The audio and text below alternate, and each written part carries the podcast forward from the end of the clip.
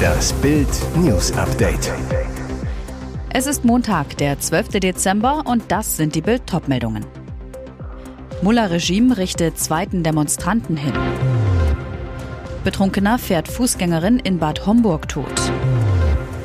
Hubschrauber musste Neuer auf 1400 Metern bergen. Das Mullah-Regime hat am Montag einen Iraner in der Stadt Mashhad im Nordosten des Landes öffentlich gehängt. Er ist der zweite Demonstrant, den die Mullahs hingerichtet haben. Der Mann soll während der Proteste im November zwei Mitglieder der berüchtigten paramilitärischen Basij-Miliz mit einem Messer ermordet haben. Das Gericht hatte ihm Kriegsführung gegen Gott vorgeworfen und ihn gemäß islamischer Rechtsauffassung zum Tode verurteilt. Bereits am letzten Donnerstag war ein Mann hingerichtet worden. Er soll ein Basitsch-Mitglied mit einer Waffe angegriffen, Schrecken verbreitet und eine Straße blockiert haben. Seine Hinrichtung wurde im In- und Ausland scharf verurteilt. Insgesamt stehen Medienberichten zufolge mindestens 25 Demonstranten auf der Todesliste der iranischen Justiz. Zwei von ihnen wurden bereits hingerichtet. Wer den Landtagsabgeordneten Robert Brannekemper von der CSU im Internet sucht, der findet als allererstes ein Foto des Münchner Architekts auf einem Fahrrad. Ich radle gerne oft und viel, aber manchmal benutze ich eben auch das Auto, sagt der Bogenhausener. Doch die Stadt München zwingt Brannekemper mit dem erst vor wenigen Wochen beschlossenen Dieselfahrverbot dazu, seinen Wagen auszumustern. Ab Februar 2023 soll für Dieselfahrzeuge mit der Schadstoffklasse Euro 4 und ab Oktober 2023 für Diesel mit Euro 5 ein Fahrverbot gelten. Für den mittleren Ring in München und innerhalb des mittleren Rings. Branne Camper fährt einen Land Rover Discovery Schadstoffklasse Euro 5. Ab Oktober 2023 müsste Branne Camper den Wagen abschaffen. Das stinkt dem Landtagsabgeordneten. Deswegen klagt er als erster gegen die Stadt München und das Dieselfahrverbot. Unterstützt wird Branne Camper bei seiner Klage von Michael Haberland, dem Präsidenten des Automobilclubs Mobil in Deutschland e.V. Er berät betroffene Autofahrer und wettert ebenso gegen das Fahrverbot. Ein bewaffneter Mann hat am Sonntag in Rom drei Frauen erschossen und vier weitere Menschen verletzt. Unter den Todesopfern ist auch eine Freundin der italienischen Ministerpräsidentin Giorgia Meloni. Der Täter wurde festgenommen. Der 57-Jährige hatte während einer Versammlung in einem Stadtteil im Norden Roms auf die Teilnehmer geschossen, nachdem es zu einem Streit gekommen war. Das teilten die Regierungschefin und die Carabinieri mit. Bei der Versammlung soll es sich um ein Treffen der Bewohner des Hauses gehandelt haben, in dem der Täter wohnt. Im November hatte er auf seinem Blog geschrieben, er habe ein schwieriges Verhältnis zu den anderen Bewohnern. Er warf ihnen vor, ihn aus seiner Wohnung vertreiben zu wollen. Italienischen Medien zufolge hatte der Täter schon früher Drohungen ausgesprochen. Am Sonntagmorgen sei es ihm dann gelungen, eine Pistole von einem Schießplatz zu entwenden, die er für die Tat benutzte. Drei Frauen erlagen ihren Schutzverletzungen. Spätestens, wenn er wieder nüchtern ist, wird er wissen, dass er ein Menschenleben auf dem Gewissen hat. In Bad Homburg im Hochtaunuskreis hat ein Betrunkener eine Fußgängerin totgefahren und ist danach in seinem Auto eingeschlafen. Laut Polizei war der 34-Jährige, der keinen Führerschein hat, am Sonntag gegen 22.05 Uhr stark alkoholisiert mit einem Auto in der Tannenwaldallee in Richtung Kreuzallee unterwegs. Der Mann aus Bruchköbel kam dann mit seinem Wagen nach rechts von der Fahrbahn ab. Dort erfasste das Auto mit seiner rechten Fahrzeugfront eine Fußgängerin aus Bad Homburg. Unfassbar, der Mann fuhr einfach weiter, stoppte nach ein paar hundert Metern und schlief im Wagen ein. Ein Polizeisprecher sagte, für die Fußgängerin kam jede Hilfe zu spät und sie erlag trotz eingeleiteter Reanimationsmaßnahmen durch die eingesetzten Polizeibeamten und den eintreffenden Notarzt unmittelbar nach dem Unfall noch an der Unfallörtlichkeit ihren Verletzungen. Gegen den Autofahrer wird wegen fahrlässiger Tötung ermittelt. Es waren vom Gipfel nur ein paar Schwünge. Dann stürzte Manuel Neuer und ahnte wohl sofort, dass er sich schwer verletzt hatte. Der Bayern-Torwart brach sich am Freitag während einer Skitour in der Nähe des Spitzingsees den Unterschenkel. Nach Bildinformationen passierte der Unfall bei der Abfahrt vom Rosskopf im Landkreis Miesbach. Neuer war dort mit mehreren Begleitern abseits präparierter Pisten unterwegs. Im Tiefschnee stürzte er in einem Steilhang auf gut 1400 Metern Höhe. Der Notruf ging am späten Vormittag bei der Bergwacht Schliersee ein. Sie rückte sofort aus. Schnell war klar, dass zur Bergung ein Helikopter benötigt wird. Ein ADAC-Rettungshubschrauber nahm Neuer um 12.29 Uhr auf. Rund 15 Minuten später landete der Hubschrauber an der Klinik in Murnau. Nach Bildinformation wurde das Schienbein mit einem sogenannten Marknagel und Schrauben stabilisiert. Normalerweise behalten Patienten den Nagel rund 18 Monate im Bein. Bei Neuer wird er wohl bis zum Karriereende drin bleiben. So spart er sich einen Angriff zur Entfernung und der Knochen bleibt gestützt. Und jetzt weitere wichtige Meldungen des Tages vom Bild Newsdesk. Der türkische Präsident Recep Erdogan hat indirekt mit einem Raketenangriff auf Athen gedroht, sollte Griechenland im Streit um griechische Inseln keine Ruhe geben. Griechenland sei nervös, weil die von der Türkei entwickelte Rakete Typhoon auch Athen treffen könne, sagte Erdogan am Sonntagabend bei einem Treffen mit Jugendlichen im nordtürkischen Samsun. Diese Produktion macht die Griechen natürlich nervös. Du erwähnst Typhoon und der Grieche wird nervös, so der türkische Präsident. Hintergrund der Raketenaussagen ist ein Streit über zahlreiche bewohnte und unbewohnte Inseln im östlichen Mittelmeer. Die Türkei stellt die Souveränität Griechenlands über diese Inseln in Frage und fordert den Abzug aller griechischen Truppen. Die Erdogan-Drohung Richtung Athen.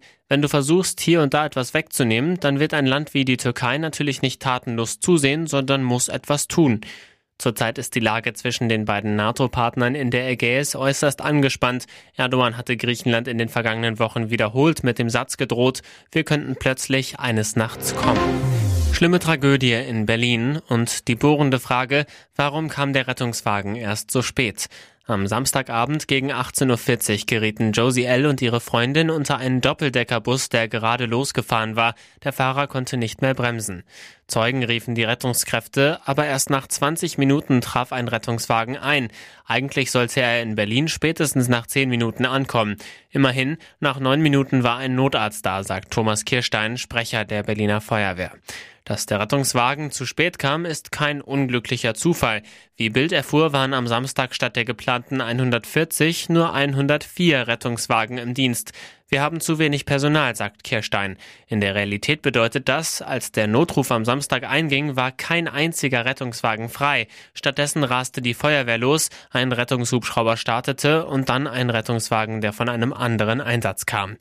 Berlin braucht 1000 Einsatzkräfte mehr, sagt Feuerwehrgewerkschafter Manuel Barth. Und das Problem besteht nicht nur in der Hauptstadt. In manchen Regionen, insbesondere in Mecklenburg-Vorpommern und Brandenburg, brauchen Rettungswagen inzwischen sogar bis zu 40 Minuten. Kurz vor Weihnachten dürfte sich für Arbeitnehmer eine angenehme Überraschung ergeben. Angestellte können Urlaub bald bis in alle Ewigkeit nehmen, weil nicht beantragte Ferientage nicht mehr verfallen. Arbeitsrechtler Professor Michael Fuhlrott sagte Bild, dass die Regel sogar rückwirkend gelten werde. Damit können Arbeitnehmer Urlaubsansprüche der letzten Jahrzehnte geltend machen, auch gegen den Ex-Arbeitgeber. Angeblich verjährter Urlaub muss dann gewährt oder ausbezahlt werden. Ausnahme, der Chef kann beweisen, dass er seinen Angestellten auf das Verfallen der Ferientage hingewiesen hat. Hintergrund, das Bundesarbeitsgericht wird laut den Experten am 20. Dezember entscheiden, dass Urlaubsansprüche grundsätzlich nicht verjähren. Das berichtete das Fachportal Legal Tribune Online. Der Europäische Gerichtshof hatte dies zuvor entschieden, das BAG muss nun umsetzen. Der EuGH betont seit jeher, dass der Anspruch auf Erholungsurlaub als wesentlicher Grundsatz des Sozialrechts der Union zwingenden Charakter genieße.